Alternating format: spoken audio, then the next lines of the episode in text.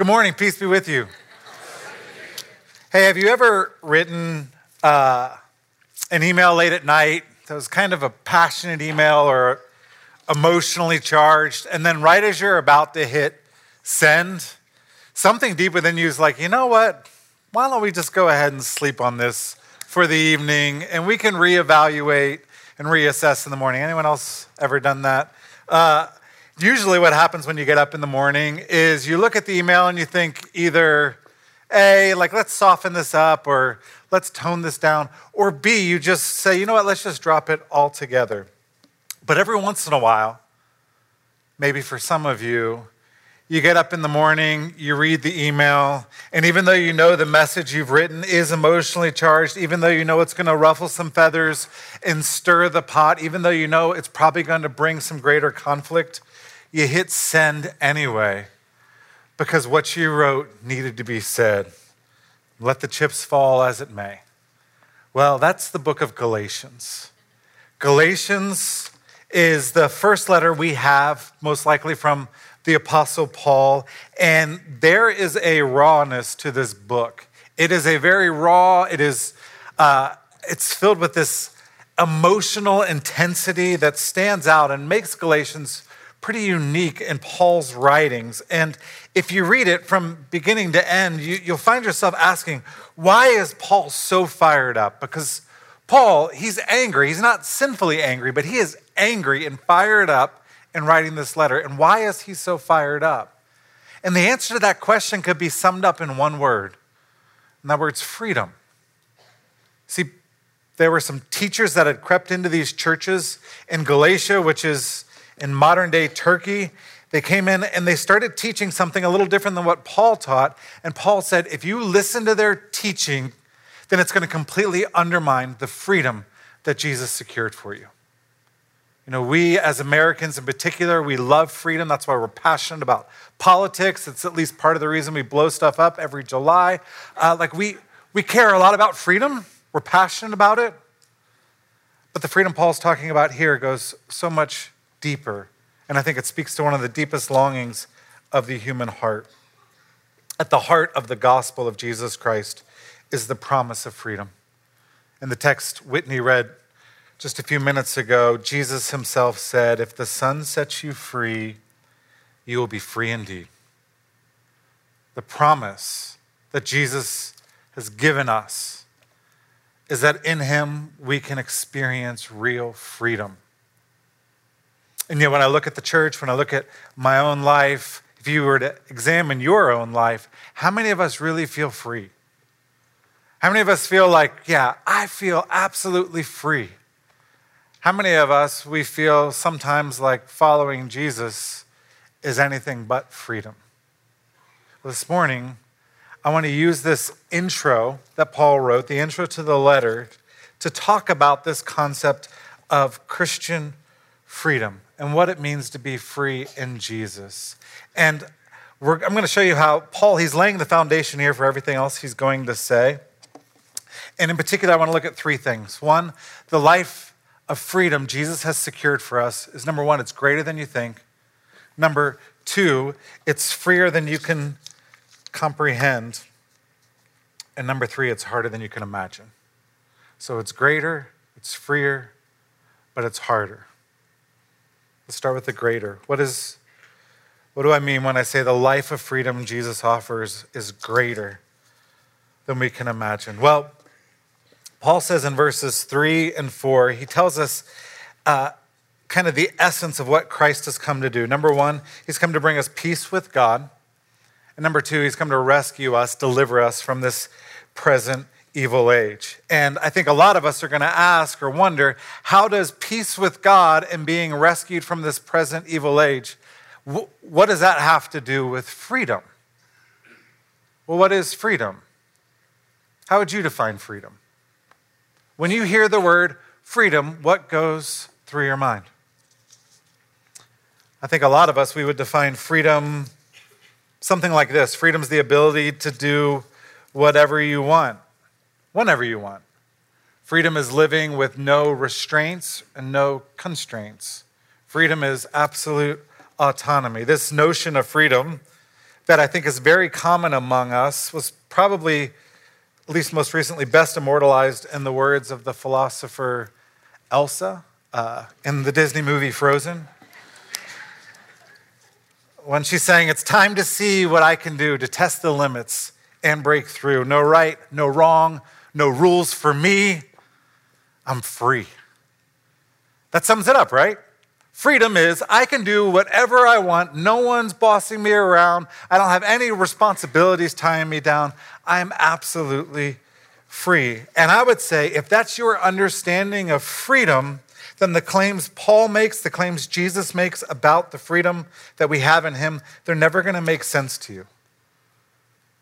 But I would submit to you that that notion of freedom, living without constraints, no right, no wrong, no rules for me, that's not true freedom. It might be independence, might be autonomy, but it's not freedom. And while words like freedom and independence, they might seem synonymous to us, in the Bible, those are two radically different concepts. Freedom in the Bible always leads to flourishing.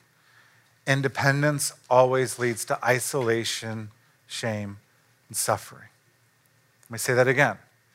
Freedom in the Bible always leads to flourishing. Independence or autonomy, they always lead to isolation, to suffering, and shame. You know, when Frozen came out, many Christians were deeply concerned with some of the messages in the movie. And I'll just come right out and say that Frozen is not only one of my favorite kids' movies ever, it's one of my favorite movies ever. Like, I love, that's what happens when you have little girls and you watch movies you'd never watch otherwise. But then you watch them and you're like, this movie is utterly amazing. And so I got a bit defensive. But if you think about it, you know, what I came to realize is all you know about Frozen is the song Let It Go, then no wonder some Christians have some issues with the song, right? No right, no wrong, no rules for me, I'm free. But what makes Frozen so amazing is if you actually know the story, Elsa's idea of freedom, where does it lead her?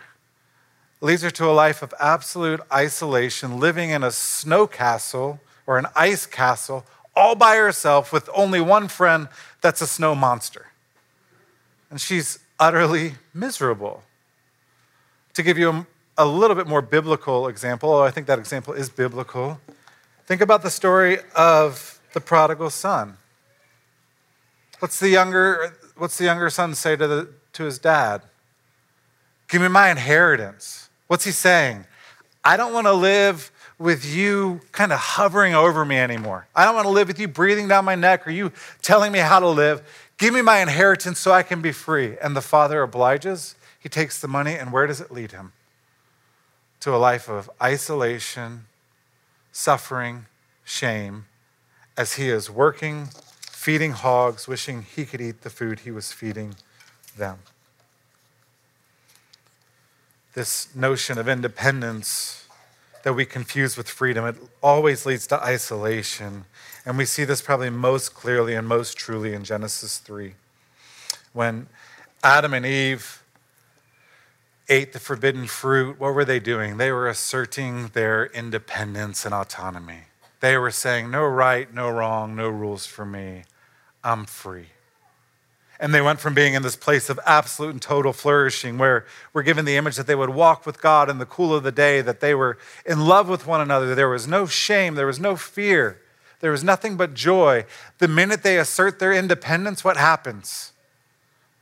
They become isolated. They get isolated from God, they become isolated from one another. They want to hide, they feel naked, they feel ashamed. Independence always leads to isolation. And this is why the common notion, the American notion of freedom, it's unworkable. When people find themselves in a place of no restrictions, constraints, or rules, it doesn't lead to flourishing. It leads to chaos. It leads to anarchy. It leads to Lord of the Flies. I mean, even think about our country. We, we celebrate like our freedom as Americans. But freedom freedom doesn't mean there's no restrictions. Freedom, freedom is found in having the right restrictions. You know, after the Revolutionary War, what was one of the first things our founding fathers did? wrote up a bunch of restrictions. It wasn't we're going to live here and do whatever we want and anyone can do whatever they want. It says no, there needs there needs to be constraints, but they need to be the right constraints. You know, in a similar but deeper way in the Bible, we're taught that freedom it's not the absence of restrictions. Freedom is found in the presence of having the right restrictions. Freedom, you could say, is not found in having no master. Freedom's found in having the right master. It's, it's living as you were created and designed to live. A couple weeks ago, I went on a fishing trip, and I know probably a lot of you don't fish, but I love fish. We catch these giant fish. They look like dragons, they're huge. It's a lot of fun. We always release them too, if we can. And when you catch the fish, bringing them out from the deeps onto the boat, it's this exciting experience. Uh, but when the fish is on the boat, the fish suffers. Now, in some ways, you could say, why? The fish is freer than it's ever been. It's no longer, you know, constrained to the, the darks and the, the dark, deep water. It's now free. There's not as much resistance. But the fish, if it's left out of the water long enough, it's going to die. But when you put it back in the water, it's amazing. Those fish are so fast. Like they, they experience life. Freedom, it's not the absence of constraints, it's the right constraints.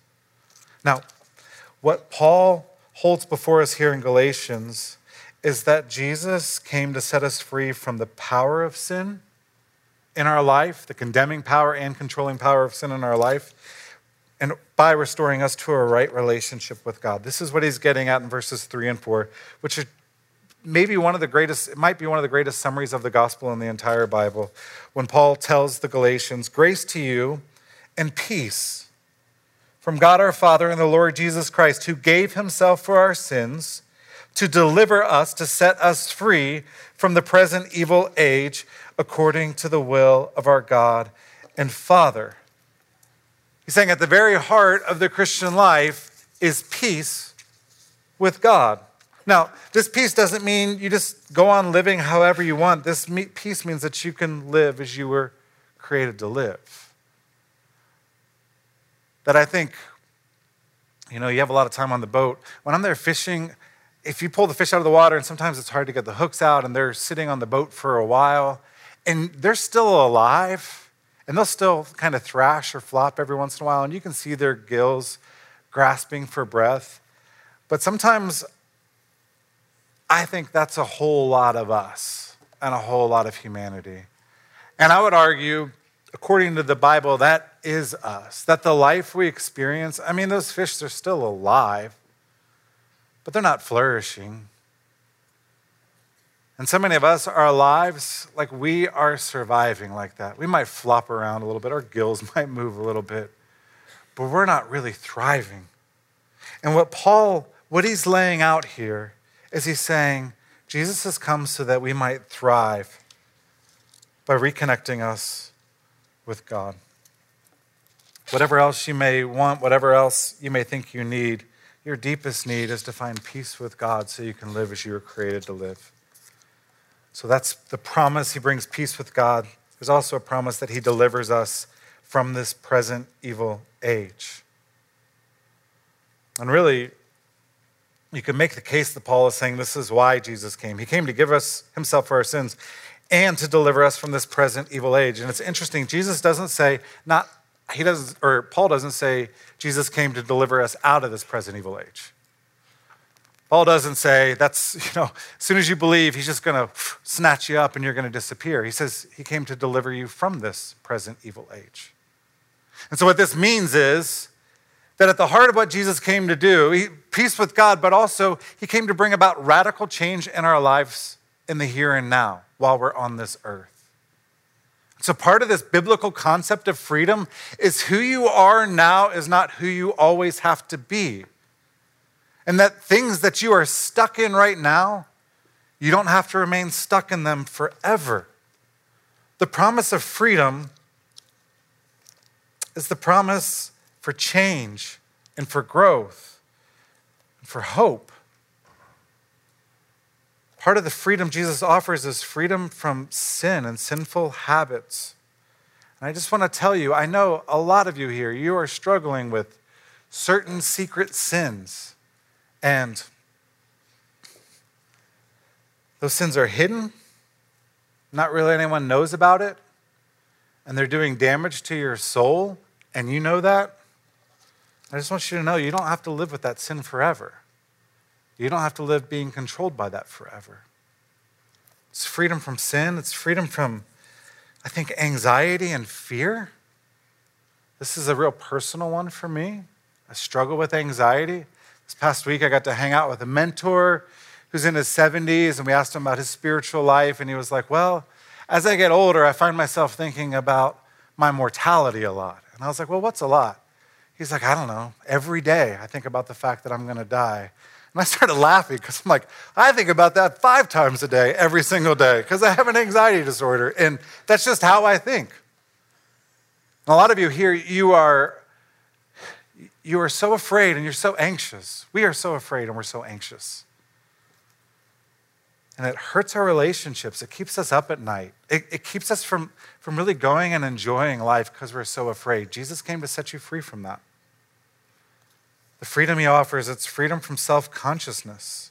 You don't have to always obsess over how you're doing and am I measuring up and am, am I being a good enough mom or dad or husband or wife or friend or employee or student or kid or son or daughter. You don't have to live constantly evaluating yourself. We have peace with God and we have hope for change. Who doesn't want that? How do we get it?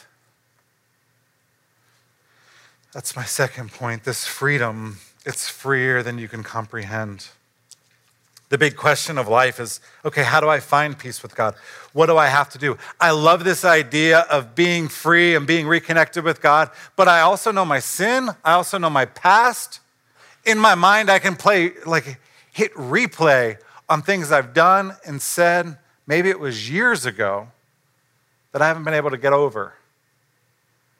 How in the world can I find peace with God? I was talking with someone last week who said, I desperately, I desperately want what you talk about in your sermons, but I just feel dirty all the time. How in the world could God ever love someone as dirty as me? I said, It's by grace. What do I have to do? Nothing. Well, I got to do something. No.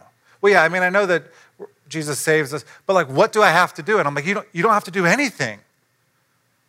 It's absolutely free. You don't do anything to achieve it. You just, I mean, this is what you do open your hands. Like, I want to receive it. And it's so hard for this person to believe that. And it's so hard, I think, for us to believe that. And this freeness, this freeness that Jesus offers us it's absolutely free. And that's not because our sin isn't real. That's not because our feelings of feeling dirty or feeling guilty or feeling ashamed. It doesn't mean that there's not a legitimate basis for those things at times. What it means is Jesus Christ came and he paid the price that we could never pay out of his own initiative without us lifting a finger to help. I mean, it's telling that the first word for the churches of Galatia, you know, after Paul says, Here's who I am writing to you, the very first word is the word grace. Grace to you and peace. Grace, it means unmerited favor, it's something unearned. And what Paul is saying here is at the heart of the gospel is grace. The gospel is not Jesus Christ built a bridge for you to be restored to God. Will you walk across the bridge? The gospel of God's grace is you were dead lying on the bottom of the ocean, and Jesus dove in, rescued you, and brought you back to life. You contributed as, you contribute as much to your salvation as a dead man contributes to being resuscitated, which is nothing. God saves us single handedly, it's utterly free. And this is the gospel. That's why the gospel means good news. If we were saved by God's grace and our best efforts, that wouldn't be good news, would it? If we were saved by our blood, sweat, and tears and hard work, that wouldn't be very good news. The good news The good news of great joy that's for all the people as the angels proclaimed, the angel proclaimed to the shepherds at the birth of Christ, is that you don't do anything. That Jesus offers it freely. Now, the controversy that's at the heart of this book, you got to know these are churches that Paul planted. Maybe as, you know, this letter might have been written less than like a year and a half after he planted the church. He's writing to his spiritual children, his friends, people he led to faith, saw baptized, folks that he dearly loved. And what happened was after he left these churches, some teachers crept in. And these teachers, they were very, very religious teachers, very serious people, very, very smart people. These were the guys who would quote verses out of books you didn't know were in the Bible. They knew everything. And they crept in and they started teaching something that was just a little different than what Paul was teaching, at least on the surface. They were known as the Judaizers, or sometimes they're called the circumcision party, which is such a horrible name, you know, two words that should never go together uh, in the English language ever. But it's a fitting name because what these Judaizers, this circumcision party, taught is basically yes, you need to believe in Jesus if you want to be saved. Yes, you got to believe that you're a sinner and that he died for your sins and rose from the grave. But they also taught that in addition to believing that, you also need to obey the laws of Moses.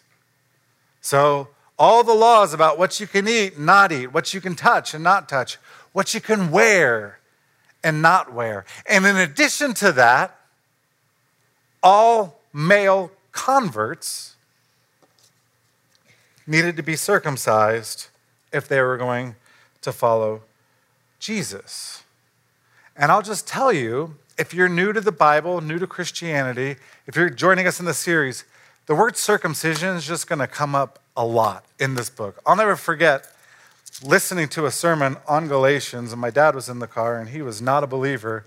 And eventually he's like, Can you just please turn this off? I can't hear the word circumcision another time because the book is filled with it. But you have to understand that circumcision here, it represents the much bigger picture of obedience to all the laws.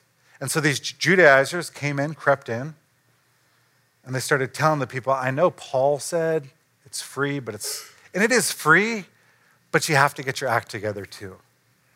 You got to change your diet. You got to change what you wear. You got to change how you behave. And you need to be circumcised if you're a man. And Paul gets wind of this teaching, and he doesn't say, Well, we're just having a theological disagreement. Paul says that that teaching, Jesus plus some obedience, is a damnable lie.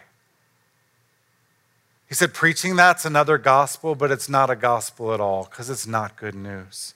And he says, if any man or even an angel teaches such things, they should be accursed.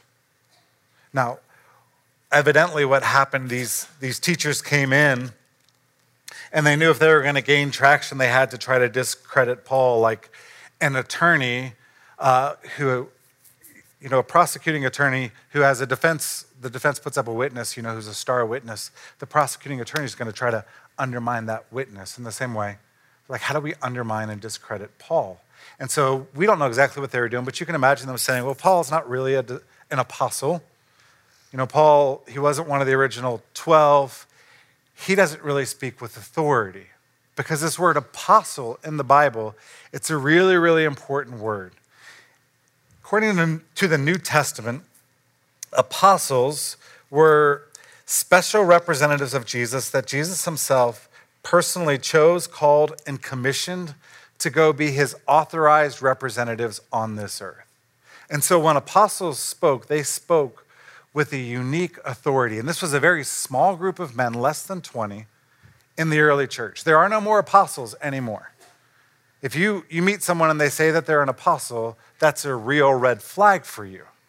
Because the apostles, they were men that Jesus, you know, a one time deal to help start and plant the churches. And these men were saying that Paul wasn't an apostle. And that's why the very first thing that he says in response first line in the letter, he identifies himself Paul, an apostle, not from men, nor through man, but through Jesus Christ and God the Father who raised him from the dead. And then he goes on, and all the brothers who are with me. And so, what, what Paul is saying here, he's defending his apostleship, not because he wants to brag or say, hey, look at how important I am. He's saying, no, no, no. I have been appointed and commissioned and called by Christ, not by men. I didn't mail away to get my apostleship, I didn't go to school for it. Instead, Jesus blinded me. And for three days, I thought I was going to die. He appeared to me, he spoke to me, he redeemed me, and then he sent me. That's where my authority lies. And so throughout this book, Paul is going back again and again. I am an apostle. And what that means is what Paul says, that's the authority.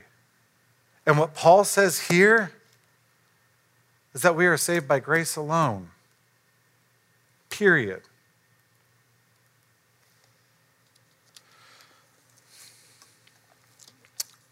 Some of you, you're here this morning and maybe you're like the person I talked with last week. God's working on you. He's brought conviction of sin in your heart.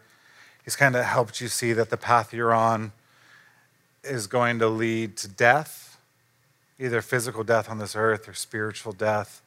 And you're, you're wondering, okay, what do I have to do? How do I change my life? How do I get right with God? That's a question I hear all of the time.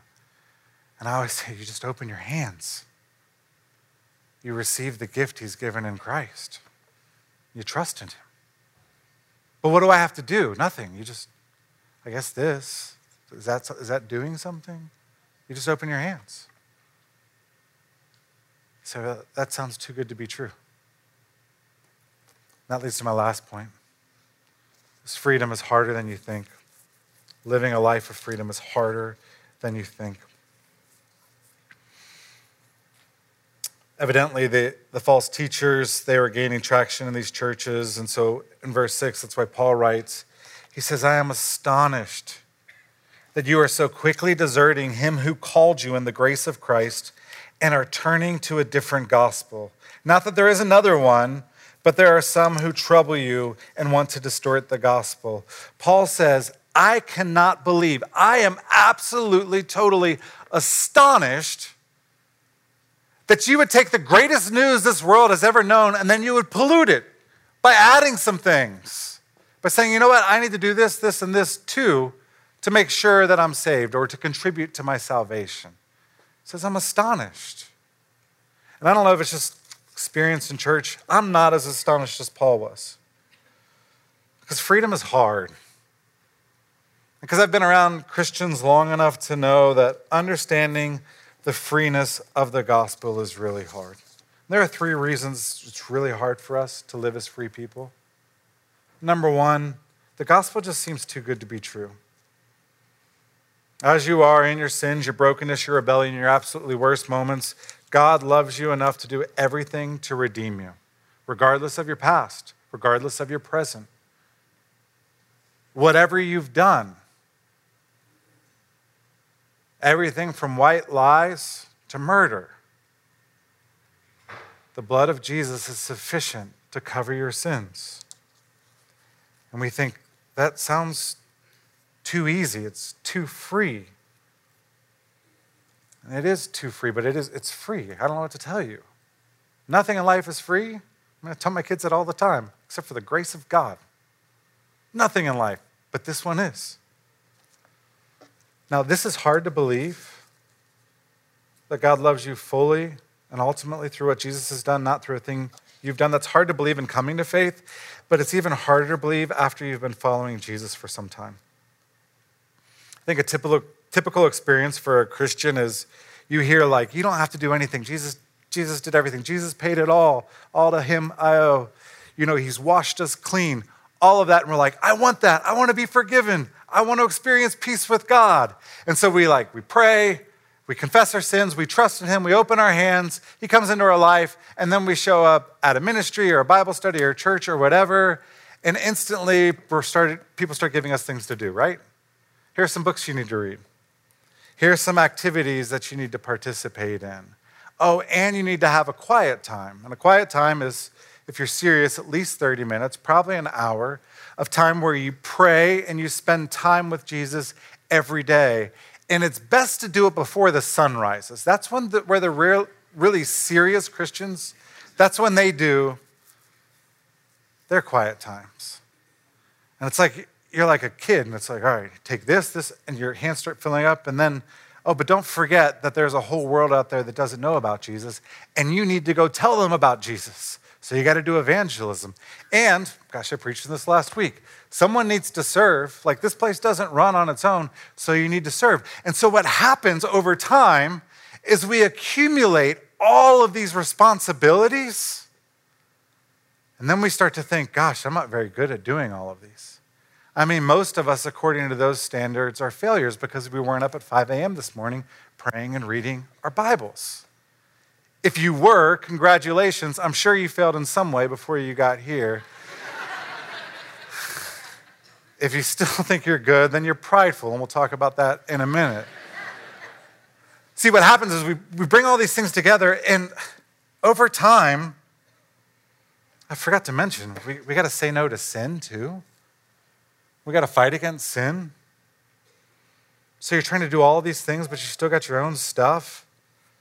And before long, the gospel goes from being good news of great joys, great joy, to being bad news with a whole lot of guilt. And you don't want to open your Bible because you already feel bad enough about yourself, and you're afraid if you open the Bible, you're just going to feel worse. Here's what I want you to hear the gospel is free. You're saved by grace alone, and you are sustained by grace alone. This doesn't mean that we don't do these. All those things are good things. Like they're things that I want you to do, but they're not. They're not things that if you don't do them, God's going to cease to love you. And they are not things that God judges or, you know, loves you in regards to. His relationship doesn't change with how well you're doing on those things. I want you to read your Bibles. I want you to say no to sin. But no one prepared me for how hard sanctification is as a Christian. Saying no to sin can be really hard. Some of you, you have sins that you've been committing for 20 years, 30 years, 50 years, and they've worn ruts in your soul. Now, I firmly believe that you can get out of that rut, but I also know it's really hard and it takes a lot of effort. What I want you to hear is God's love for you is not contingent on you getting out of that rut as fast as possible. In college, I had this Bible study, and the guy leading it, he would always ask uh, at the beginning of the, the study, he'd have us go around and say, How are you doing with Jesus, scale of 1 to 10? I would ask you right now, How are you doing with Jesus, scale of 1 to 10? Well, if you're like, we were, what we would do is think like, well, did I have a quiet time every day? Did I have it once a week? Have I opened my Bible at all or prayed? Okay. Uh, what sins have I committed, particularly like scandalous sins? Okay. Have I talked about Jesus with anyone? Okay. And you like add it all together and the you like, you know, average it out and you'd say, I think I'm like a three or a four. Maybe on a really good week, it'd be five or six. Maybe the best week, it would be seven, but no one would ever get above a seven, right? Who's gonna say, like, I'm at a 10 with Jesus? the reality is, though, we're all at 10s with Jesus by faith. I hated that question. Going around, you know what that's, that's encouraging? Hey, think that God looks at you differently by how well you're doing when the gospel is no, man, it's totally free and it's once for all. That just seems too good to be true. So I think some of us we don't we don't live in a life of freedom because it just seems too good to be true and we want to go back to performance. I think another reason why it's so hard for us is because it it demands the death of our pride. I mean, what the gospel means is that everybody gets a trophy. And I, I, hate that in our world. I'm like, no, no, no. One kid gets the trophy, no one else. They all need to learn. Why do you, why do you give everyone a trophy? That's, that's not fair, right? What are we, what are we saying when we say that? Like they've earned the trophy. These kids, okay, they showed up and drank out of their water bottles, but they didn't sweat, they didn't work hard, they didn't do anything. They shouldn't get a trophy.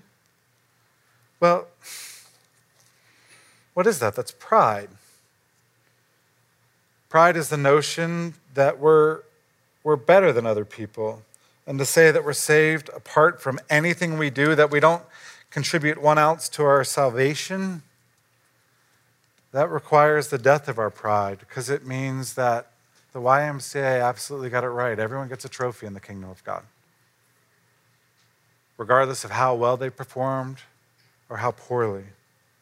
And that's so hard for us because we desperately, we don't want to just feel good about ourselves. We really want to feel better about, we really want to feel better than others. That's what we really want.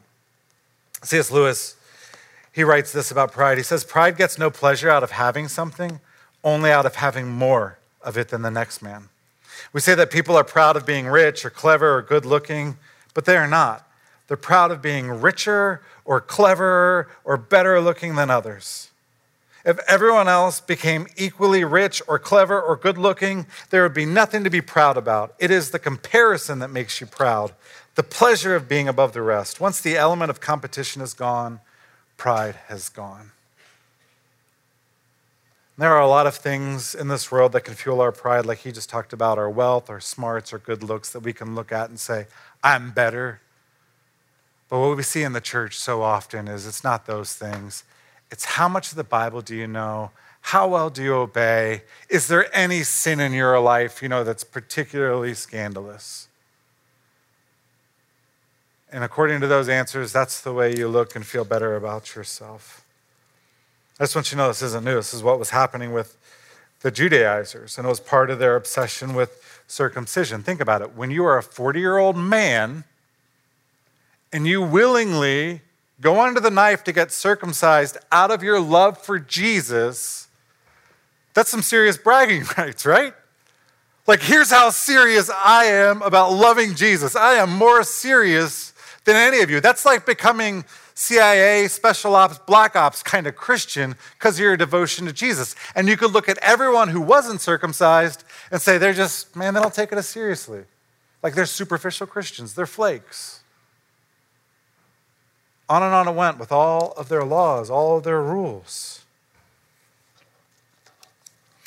In the same way, to, to understand the freeness and to live into the freedom, comparison has to be put to death. You can't look at people and say, well, I know this more than they do. I know this theology. Or maybe they struggle with some sin that's like you consider particularly awful or disgusting. And so you look down your nose at them because there are respectable sins, but that sin, that's just gross or horrible. To experience freedom, we've got to put comparison to death. And I think part of the reason we don't live as free people is because we spend all of our time comparing ourselves. Jesus doesn't want us to compare. It seems too good to be true. It demands the death of our pride. Lastly, the gospel prioritizes participation over performance. When most people think about Christianity, they think the heart of Christianity is how we behave about getting our act together, at the heart, getting theology right, maybe for some of you, getting your life right. One of the things that really stood out to me this week as I was preparing this, in verse 6, when Paul confronts them, he says, I'm astonished that you are so quickly deserting him. He doesn't say, I'm astonished that you're so quickly deserting Christianity or the gospel or right doctrine. He says, I'm astonished that you're deserting him. See, Paul knew that at the heart of Christianity, that at its heart, Christianity is it's about participating in life with God. It's not about performing for God. It's about knowing God, not just knowing things about God. And this, this doesn't mean that our beliefs don't matter. Our beliefs absolutely matter. That's why I preach. Doesn't mean that our behavior doesn't matter. But the essence of Christianity, it's not performing for God, it's participating in life with God. And I think because we wanted to raise good Christian kids, you know, 50 years ago, there's this hangover that's come with it the, the assumption that Christianity, it's like you do these things, and this, we do this because we're Christians. And above all else, it's participating in life with God. And I think one of the greatest things that keeps us from experiencing a life of freedom with God is that we're so wrapped up in this, this feeling that we need to perform. Like some of you, every day you feel like you got to perform, especially you come to church and you think, I got to put the smile on, I got to put this on. You come to community group and you don't feel free because you're like, I've, I got to hold this all together. God wants more than your performance. He wants you, and He wants your heart. You know, going back to the story of the prodigal, when he's finally had enough of his isolation, he decides to go home and he like schemes. And what does he scheme? He says, I'm going to go back and say, Dad, I'll be a slave. Like if I can get back in the house, I'll be a slave, I'll work off my debt, I'll do all of these things for you. And so he comes, he prepares a speech, and when he gets back home, what happens? The father doesn't say, Here's your bill. The father said, Here's a ring for you, here's a robe, let's have a feast. For my son was lost, but now he's found. He was dead, but now he's alive. And I want you to think about that kind of father and that son and what it was like for the son to live in the house after that. Like, that's mind blowing, right? You've offended your father, you blew all of his money, and he's like, hey, come and eat, come and feast, take my ring. Just come back in. That's the love of God for us, and that's the life that he calls us to, the life of freedom. So, as we come to the Lord's table this morning, as we remember that Jesus gave himself for our sins when his body was broken for us and when his blood was poured out on our behalf, I pray for you as you come to the table, it would be a chance for you to ask Am I living into freedom? Do I, do I know the freedom Jesus has offered us?